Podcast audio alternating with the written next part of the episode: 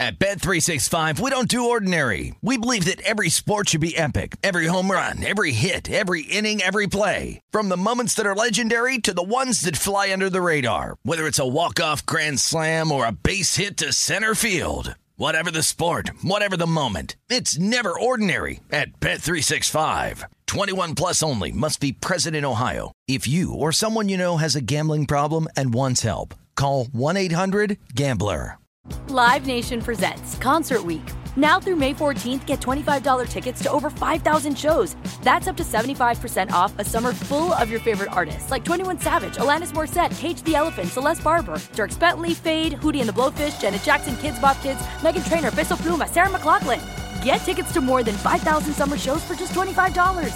Until now through May 14th. Visit LiveNation.com slash Concert to learn more and plan your summer with Sean Paul, Sum 41, 30 Seconds to Mars, oh, and Two Door Cinema Club. Are you still searching for your perfect place to call home? Well, now is the time to buy at Fisher Homes. If you're looking to move in before the end of 2024, May could be your last opportunity to start building your dream home and close before the year's end. If you're hoping to move in even sooner, Fisher Homes also has homes that are move in ready and waiting for you, where you can start enjoying the benefits of homeownership even faster. Schedule your personal tour with a new home advisor today at FisherHomes.com and make this spring the season you find your perfect home sweet home.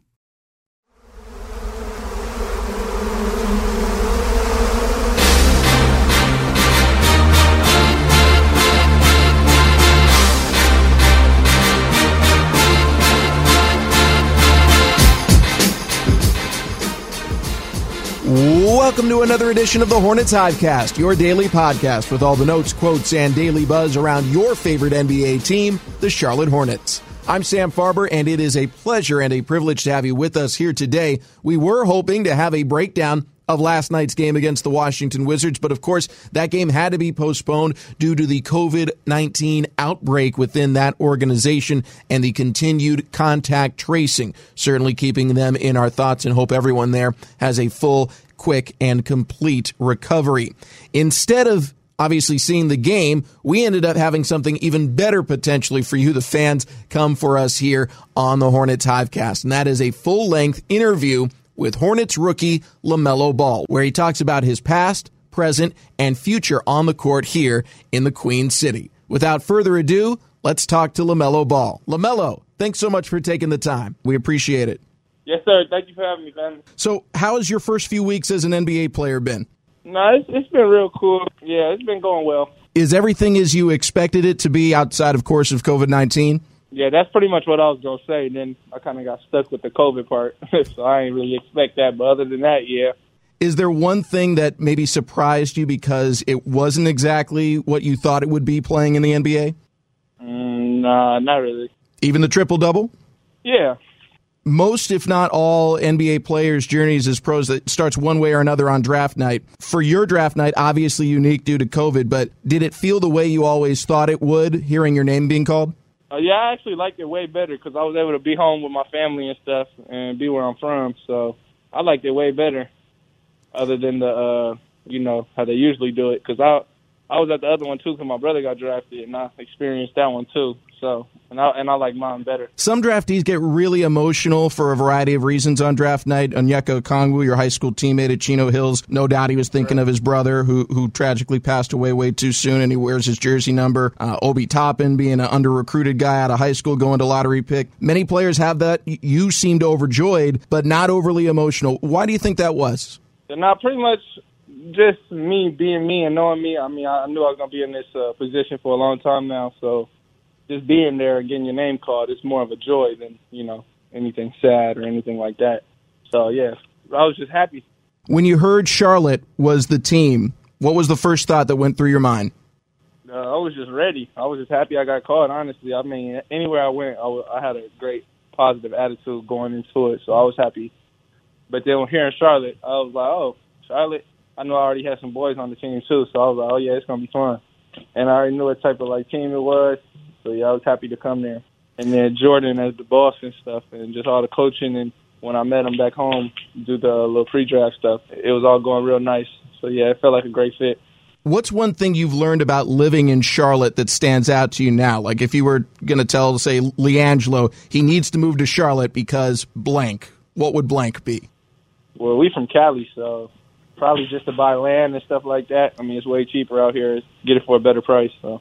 I'm from California too, and yes, that is true. you, you, come here to the Queen City. How does the food compare so far? I have my cook just cooking stuff, so she really the one throwing it down out here, and she been making some real good food all the time. So I love it. You bought a house here in Charlotte. How is your place? Oh yeah, well I'm staying at. It's cool, real calm. You know, not too much going on. Just Somewhere to lay my head. So yeah, I'll be chilling. COVID 19 means a lot of time at home. What are some of the things you have to keep you occupied? Oh, so see, even without COVID, I'm an at home person still. So, I mean, I just be at home chilling, talk to my brothers on FaceTime, you know, watch watch the movies, watch Netflix. But yeah, most of my stuff I just be at home chilling. Are you always looking for new movies, or is there like a favorite go to that you find yourself repeating a lot? Uh, just whatever comes out, you know. It's a lot of series that I have going on, and then I'll finish them, and then you know maybe a new one will come out. Then I'll watch that, and then maybe something else will come out, or like even a movie would come out. Like I just got done watching uh, Soul. Soul was good. Soul was very good. I got little kids; they love it. Right, it's a great movie. You used to be a bit of a gamer too. Are, are there any video games in your place these days? Right. Yeah, I used to play games, but then it's like sometimes I play them, sometimes I won't. But yeah, now I ain't played a game in a minute. But if anything, it'd probably be like Fortnite, Call of Duty, something like that. I guess on the court, you guys play up tempo. You share the ball beautifully. It's not the normal ISO ball a lot of basketball fans associate sometimes with the NBA. How do you like the style of play? Uh, I love it. I feel like it fits my game. I mean, growing up, I was always running, passing to the person ahead. That's how we learn basketball. So yeah, just coming here kind of fits right into that and you mentioned it's how you've always played. Was there a, an NBA player or team that was kind of an example of at least elements of what you guys did back at Chino Hills? A lot of people would like label it as the Warriors. Probably the Warriors, the closest thing. But I mean, we was playing a way nobody ever seen. Like they'll shoot a ball, and we already had two people down there, throw the ball, press the whole game, two two one to a two three. So yeah, the kinds of assist numbers you guys are averaging currently here with the Hornets, you got to go back to those Warriors teams that were making and winning finals or even Magic Johnson's Lakers to find teams that have similar assist numbers. Do you feel the Hornets are headed in that kind of direction where you can compete at that level for titles? Yeah, definitely. I mean, that's the goal. You obviously want to play to win, so we're just trying to get there and it's a very fan friendly style of play. The buzz around Charlotte's been intense since your arrival. I know fans would love to be there at Spectrum Center. Do you miss the crowds? Most definitely. When you played in Australia or even going back to high school, do you remember noticing the fans there at games, or are you kind of blocking it out and your focus is between the lines? Nah, definitely between the lines, but I definitely always, you know, you always don't know when there's people there, especially because the noise used to be so loud. I mean, we used to feed off that energy, so yeah, we definitely missed the crowds.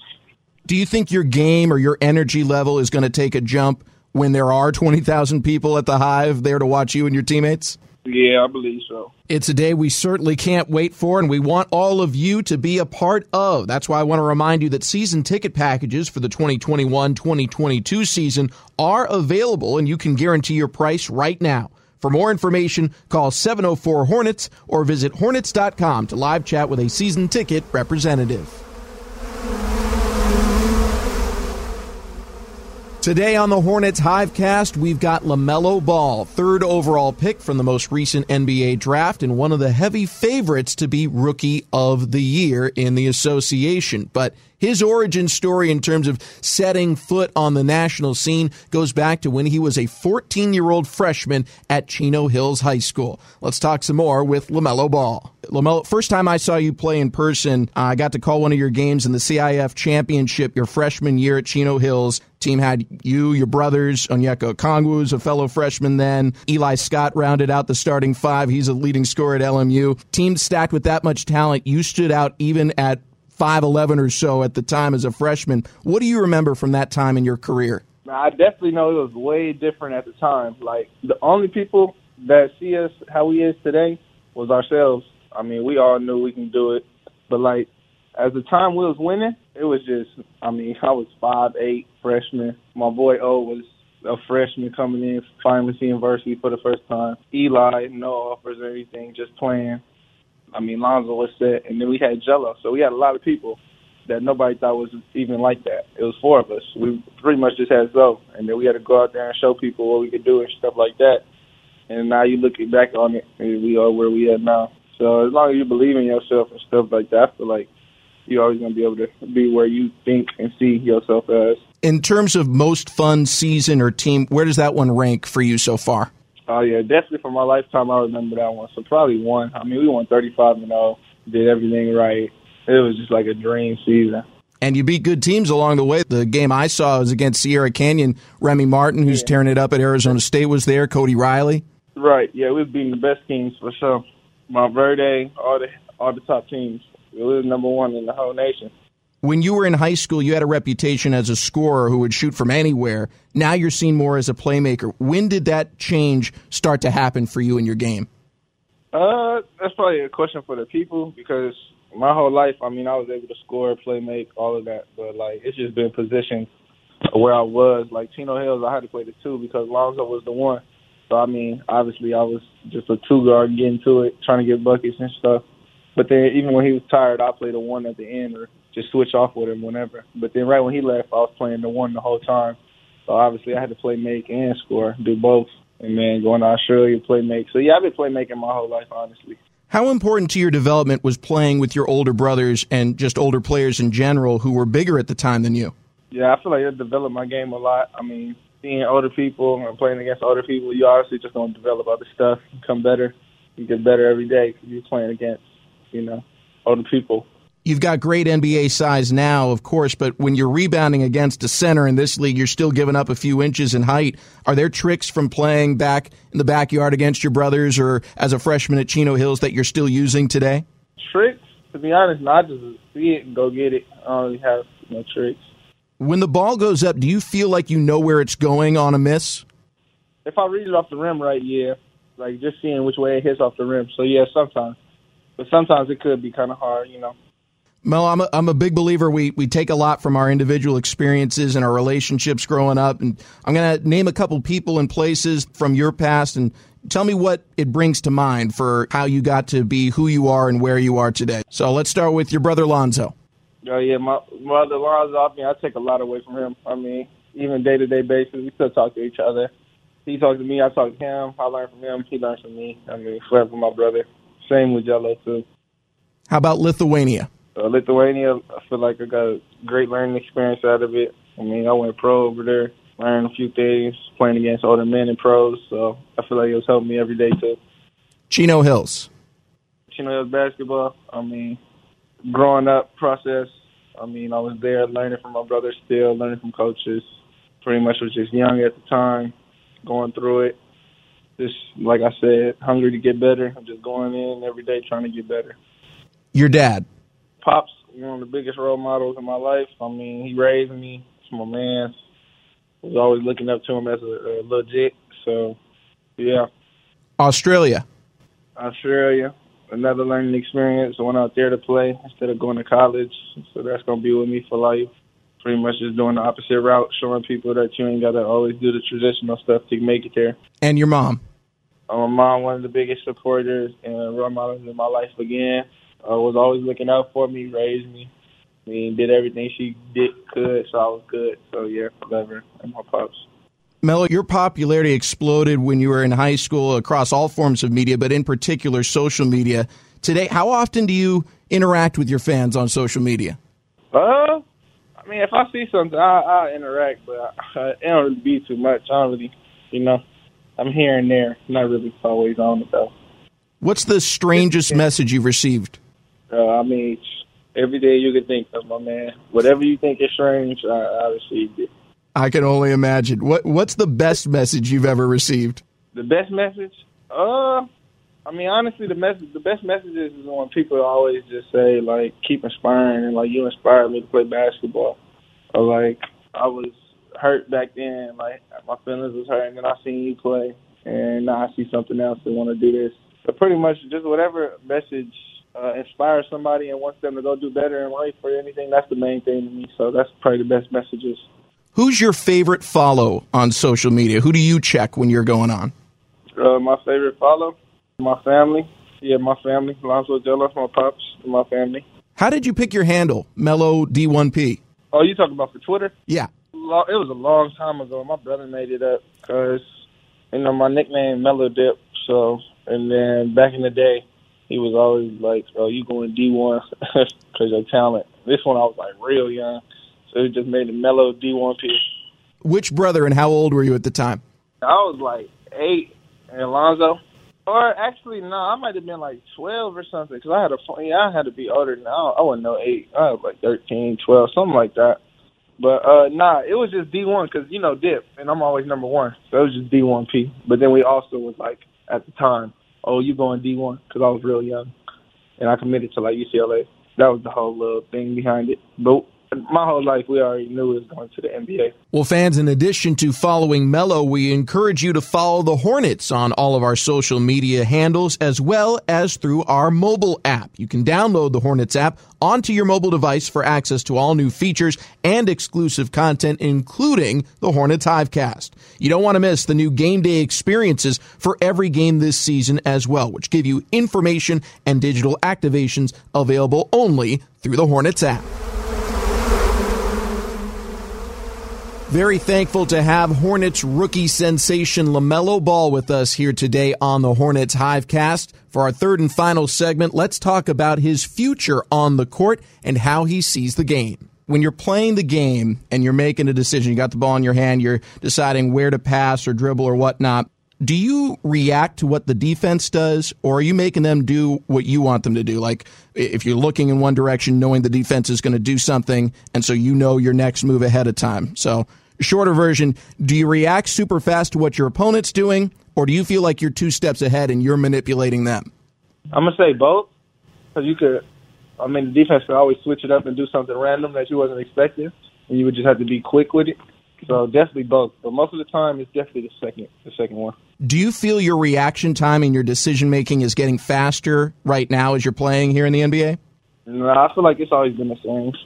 Is there any difference that you feel between when you played in Australia or even backyard against your brothers to now? Nah, it just all feels like basketball to me. One thing that stands out about your game when you're passing, whether it's behind the back, a bounce pass, whatever it is, you always seem to hit your teammates in the hands in shooting position. How important is it not just passing, but precise passing and accuracy? Uh, yeah, I think it means a lot. I mean, so you don't really mess up a shot. It's just all one motion, so you catch it and then shoot instead of like making a hard catch and then having to come down and then shoot it. You know.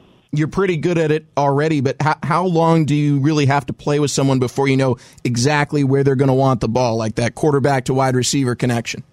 Right. I feel like, like I said, just a few games, few practices, stuff like pretty much what we're doing now. And just the more you play, the more it just gets easier, and easier, and easier. Melo, I've heard you say your end goal is to be a Hall of Famer. Is that that's your ultimate goal? Yes, sir. What's the first element of your current game you feel you need to improve to get to your final destination? I'm gonna say all aspects. I feel like I need, and I feel like I could improve every part of my game. I never feel like it's cap on anything that I got. So just keep going, keep working, listening, taking the info, keep working out, just keep putting up stuff, and see where I land.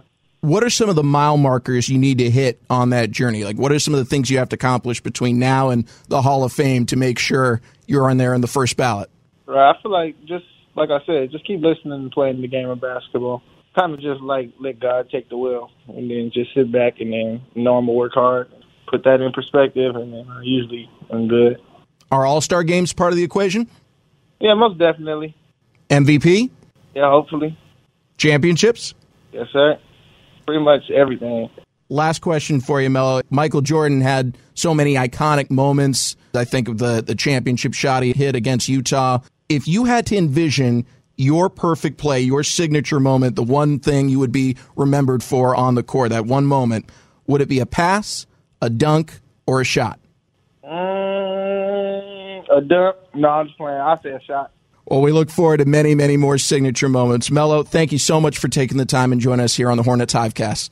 Yeah, sir. Thank you, family, for having me. And thank you to all of you for joining us as well. We hope you've enjoyed this exclusive, extended one on one interview. And again, our sincere thanks to LaMelo Ball for giving up so much of his time. We will have another edition of the Hornets Hivecast for you tomorrow, previewing the game against the Chicago Bulls. And I'd encourage you to go through the archives. We've got a lot of great interviews with different people around the Hornets, including general manager Mitch Kupchak and former All Star Gordon Hayward. For now, for everyone with the Hornets, I'm Sam Farber saying thanks for listening. It's been a pleasure and a privilege having you with us once again on the Hornets Hivecast.